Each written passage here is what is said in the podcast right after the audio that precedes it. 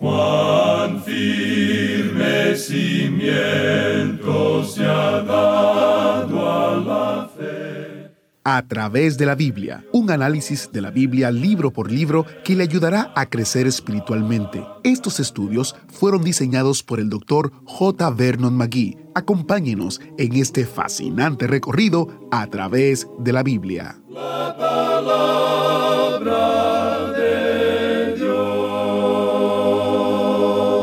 En Filipenses capítulo 2, versos del 8 hasta el 11, leemos que Cristo, estando en la condición de hombre, se humilló a sí mismo, haciéndose obediente hasta la muerte y muerte de cruz, por lo cual Dios también le exaltó hasta lo sumo y le dio un nombre que es sobre todo nombre, para que en el nombre de Jesús se doble toda rodilla de los que están en los cielos y en la tierra y debajo de la tierra, y toda lengua confiese que Jesucristo es el Señor, para gloria de Dios Padre. Bienvenidos a través de la Biblia, el programa donde conocemos a Dios en su palabra. Soy su anfitrión, Heiel Ortiz. En el programa de hoy nos encontramos en el día en el que toda la historia, incluso toda la eternidad, depende. El día en que el Señor Jesucristo fue crucificado para salvarnos, para pagar la pena de nuestros pecados y asumir el castigo en nuestro lugar. Estamos recorriendo Filipenses capítulo 2, uno de los pasajes más importantes y gloriosos de toda la Biblia. Describe lo que ocurría entre bastidores ese día y en parte la razón por la cual Jesús murió en la cruz. Definitivamente hay que seguir este estudio. Antes de entrar en el estudio de hoy, comparto unos comentarios que recibimos en los medios sociales o redes sociales. El primero es de Connie, que dejó el siguiente comentario en una publicación en Facebook. Doy gracias a Dios por el estudio de la palabra y la excelente explicación de la poderosa palabra de Dios. Desde el año 1978, una querida hermana vino a mi casa y me introdujo a, través de la Biblia y desde entonces me he subido al autobús y nunca me he bajado lo compartía con mis amigos, hermanos en Cristo, en la iglesia donde me congrego. Quería que todo el mundo conociera el estudio de a través de la Biblia. Hoy me gozo que ha llegado a muchas naciones. Dios los bendiga a cada uno de ustedes y adelante, queridos siervos del Dios soberano. Muchas gracias a Connie por compartir este testimonio y damos gracias al Señor que durante estos 50 años del programa A través de la Biblia en español que celebramos en el 2023, muchas personas han sido alcanzadas con el poder de la palabra. Y no solamente en español, a través de la Biblia también se escucha en más de 200 idiomas y dialectos, así que damos gloria a Dios por ello. Aquí dos comentarios de Instagram.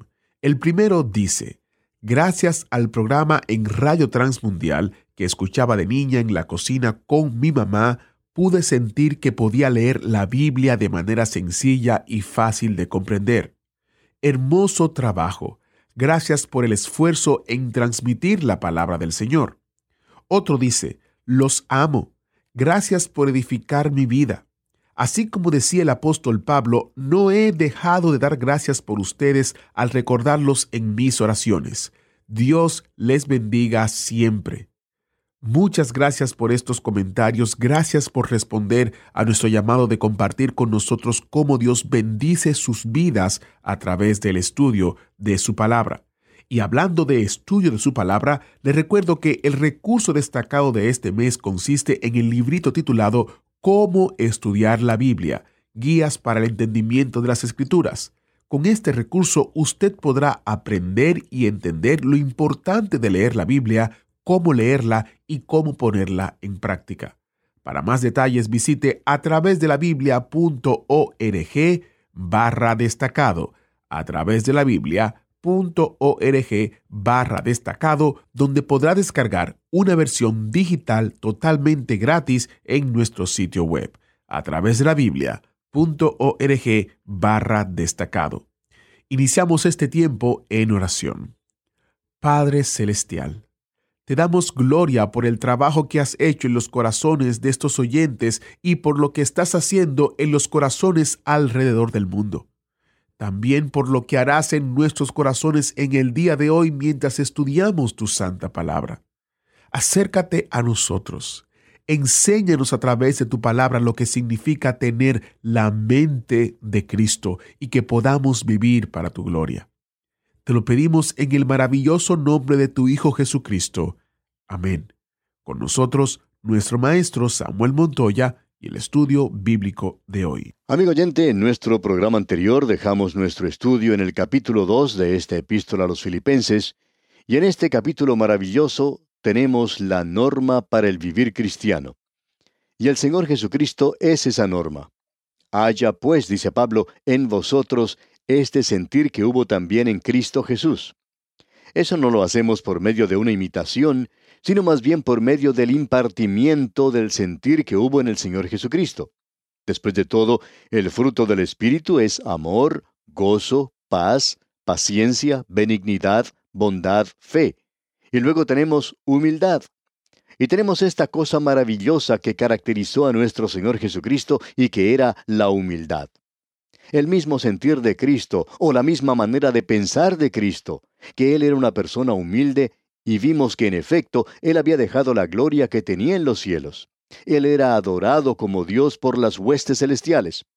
Entonces Él deja todo eso y viene a un mundo que rechaza a Cristo, a un lugar donde la gente lo deja a un lado. Ni siquiera le proveen un lugar para nacer.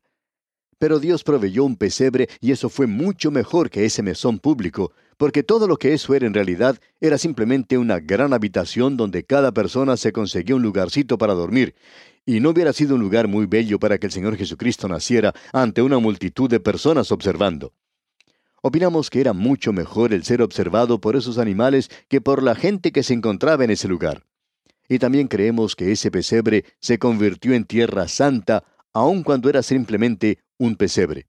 Vemos entonces que Él toma ese tremendo paso hacia abajo. Él descendió, Él se convirtió en hombre y Él también se convirtió en un siervo. Él tomó la forma de siervo. En el versículo 1 del capítulo 11 de Isaías podemos leer, Saldrá una vara del tronco de Isaí, y un vástago retoñará de sus raíces. Por mucho tiempo nos habíamos preguntado, ¿Por qué Isaías no dijo que saldrá una vara del tronco de David en lugar de Isaí? Pues bien, permítanos explicarle por qué, amigo oyente.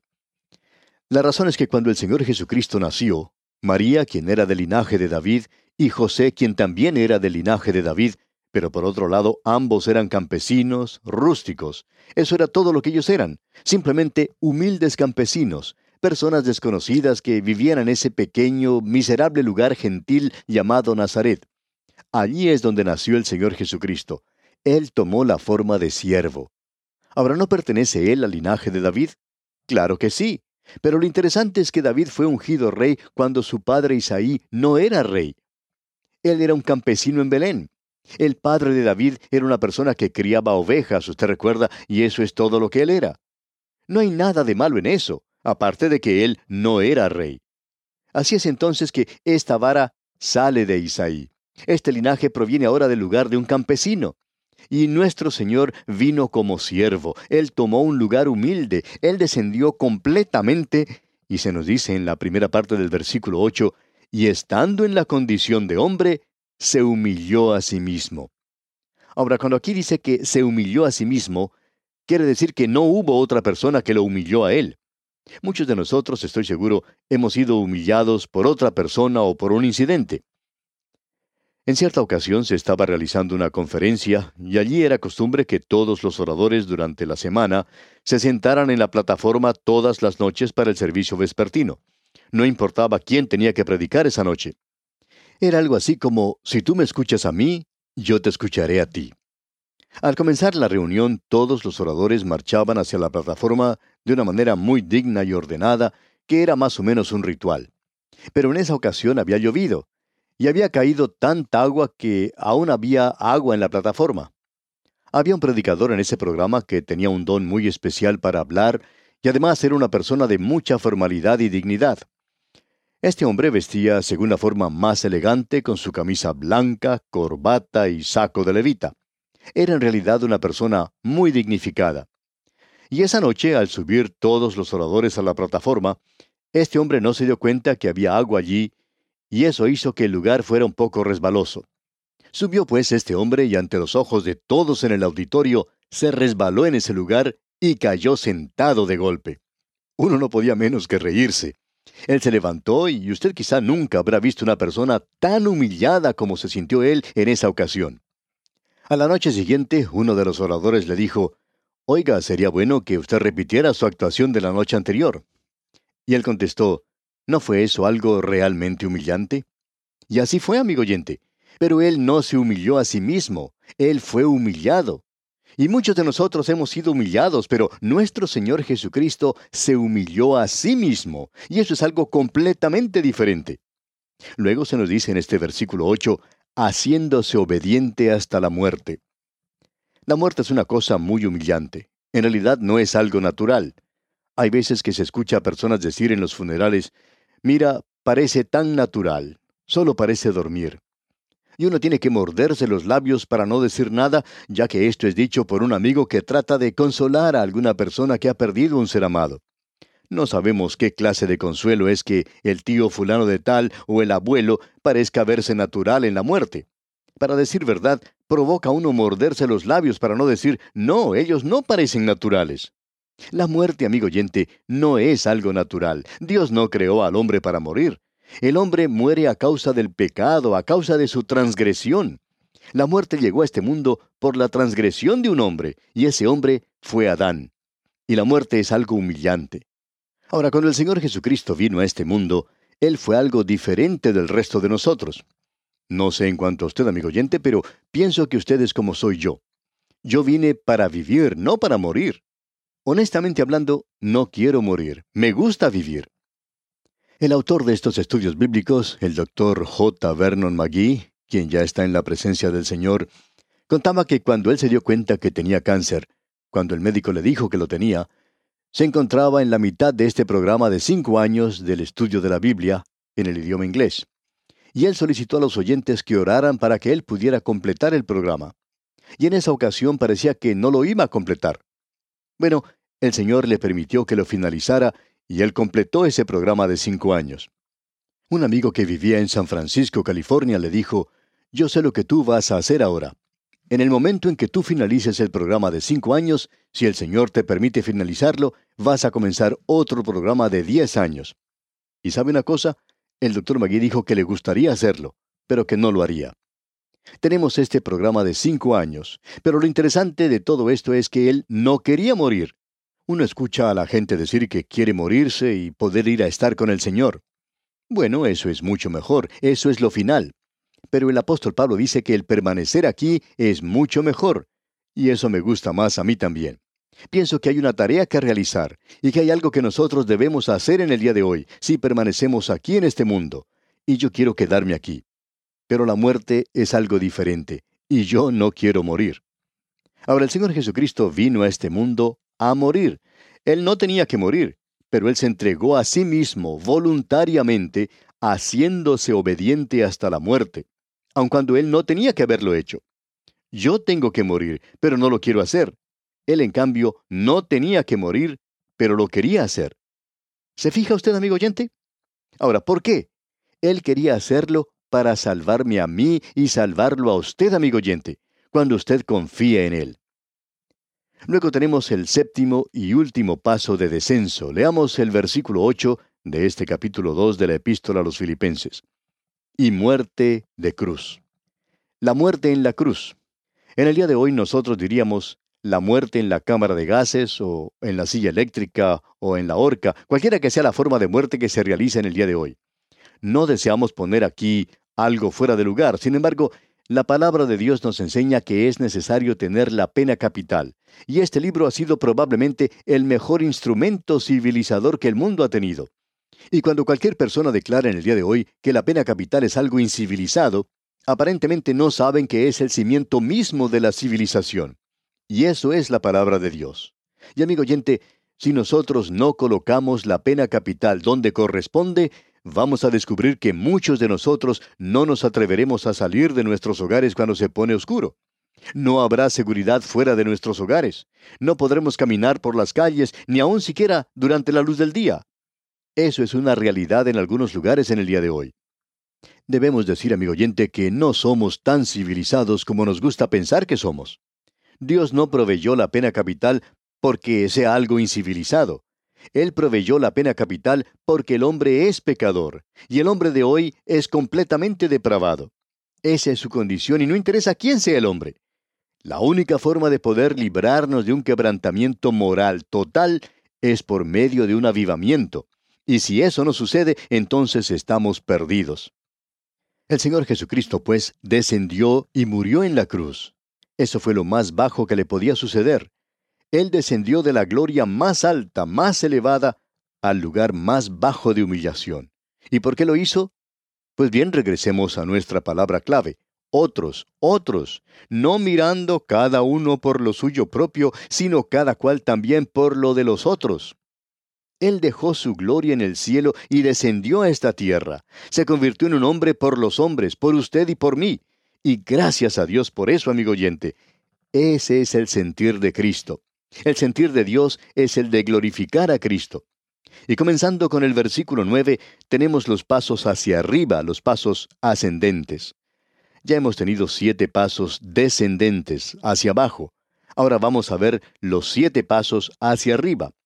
Podemos darnos cuenta entonces que el sentir de Dios es la exaltación de Jesús. Y aquí tenemos los siete pasos, comenzando con la primera parte del versículo 9, que dice, por lo cual Dios también le exaltó hasta lo sumo. Ese es el propósito supremo de Dios el Padre en este universo en el día de hoy. Que Jesucristo sea glorificado en el universo que Él creó, y que Él sea glorificado en la tierra donde vive el hombre, donde el hombre se rebeló contra Dios. Lo que hace que este pequeño mundo tenga significado e importancia es la muerte de Cristo aquí en este lugar. No hay ninguna otra cosa. Cuando escuchamos a un astrónomo que dice en el día de hoy, nosotros somos una pequeña partícula en el espacio, y si este pequeño universo en el cual vivimos fuera borrado, no haría ninguna diferencia al resto. Y así sería, amigo oyente, es completamente cierto. Alguien ha dicho que el hombre es una enfermedad en la epidermis de un planeta menor. Eso es lo que somos. Pero, amigo oyente, lo que le ha dado dignidad al hombre y ha causado que él pueda mirar a los cielos y cantar la doxología es el hecho de que Jesucristo vino y murió en la cruz por nosotros. Ahora el versículo 9 confirma la aprobación del Padre por la obra de Cristo a nuestro favor. Leamos. Por lo cual Dios también le exaltó hasta lo sumo. Tenemos ahora el segundo paso de este reconocimiento divino, y le dio un nombre que es sobre todo nombre. Y la próxima ocasión en que tomemos su nombre en vano, pensemos seriamente en esto. No hace mucho tiempo explotó una bomba en un avión en el aire. El piloto, gracias a lo que se califica como un milagro, fue capaz de aterrizar con su avión y se dice que cuando él logró realizar eso solamente decía Jesucristo, Jesucristo. No sabemos cómo lo dijo. Lo podía haber dicho como algo profano. Que Dios tenga misericordia de él si lo hizo de esa forma, o quizá él pudo haberlo dicho como una oración. El nombre de Jesucristo tiene que ser exaltado sobre todo otro nombre. Usted puede tomar los nombres de cualquier hombre destacado de este mundo. Usted puede tomar los ángeles de la gloria, y aún así habrá un nombre que es sobre todo nombre, y ese es el nombre de Jesucristo. Notemos ahora el tercer paso que se menciona aquí, en la primera parte del versículo 10. Para que en el nombre de Jesús se doble toda rodilla. En su nombre se debe doblar toda rodilla, y eso incluye todo. Ese es el tercer paso. El cuarto es, de los que están en los cielos. Y el quinto es, y en la tierra. Y el sexto es, y debajo de la tierra. Hay algunas personas que han tomado esta cláusula aquí diciendo que quiere decir que todos serán reconciliados con Dios algún día, aun los que están en el infierno. Permítanos decirle, amigo oyente, que eso no es lo que nos enseña la palabra de Dios. Cada lugar tendrá que reconocer quién es el Señor Jesucristo. Aún en el infierno, los que se encuentran allí tendrán que reconocer eso.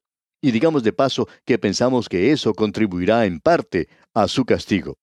Usted se puede imaginar a aquellos que han tomado su nombre en vano y le han odiado, le han despreciado, que en realidad escupieron sobre él en esta tierra, y ahora tienen que reconocer su señorío. Y pensamos que eso es lo que tendrán que hacer, pero ellos no van a ser reconciliados con Dios, porque usted puede ver que la epístola a los colosenses dice en el primer capítulo versículo 20, y por medio de él reconciliar consigo todas las cosas. Todas las cosas. ¿Quiere decir eso los que están debajo de la tierra? Ah, no, amigo oyente. Así las que están en la tierra como las que están en los cielos, haciendo la paz mediante la sangre de su cruz. No se menciona aquí las cosas que están debajo de la tierra. No, amigo oyente, el infierno no es reconciliado con él, pero el infierno tendrá que reconocer quién es él. Dios ha determinado eso. Aún aquellos que han rechazado a Cristo tendrán que estar ante Él algún día y reconocer quién es Él. Eso es algo muy importante y tremendo que tenemos ante nosotros. Notemos ahora que cada rodilla tendrá que doblarse ante Él. Luego se nos dice en el versículo 11, y toda lengua confiese que Jesucristo es el Señor para gloria de Dios Padre. Eso no quiere decir que le confesarán a Él como Salvador. Usted le confiesa a Él como Salvador aquí, mientras vive, pero usted tendrá que confesarle a Él como Señor allá. Esto es interesante, ¿no le parece?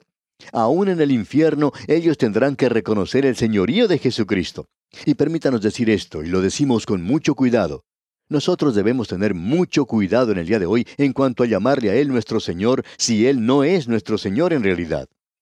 Usted recuerda que Él dijo en cierta ocasión que habrá muchos en aquel día que le dirán, Señor, Señor.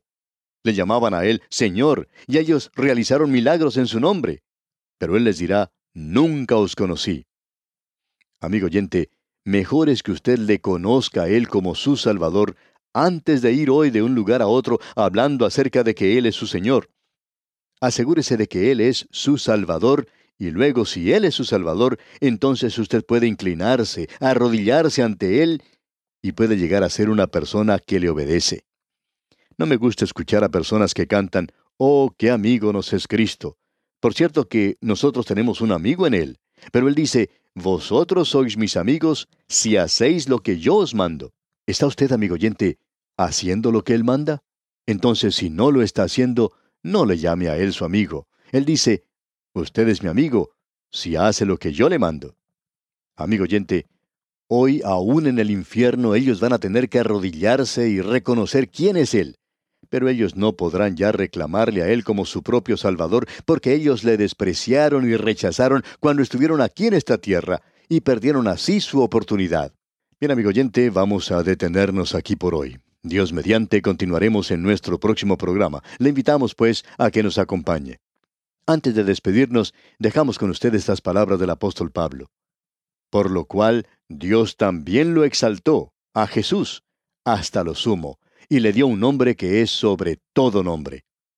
Hasta pronto, pues, y que el Señor le bendiga. Agradecemos que nos acompañara en el estudio de hoy. Le invitamos a que visite nuestro sitio en internet a través de la biblia.org. Ahí puede suscribirse para recibir las notas y bosquejos de lo que estamos estudiando y noticias del ministerio. También encontrará la variedad de libros y materiales gratuitos que tenemos para usted. El sitio es a través de la biblia.org. Todo lo que hacemos es posible gracias al Señor y a personas como usted que se unen a nosotros en la obra de llevar la palabra entera al mundo entero. A través de la Biblia es una producción de Radio Transmundial.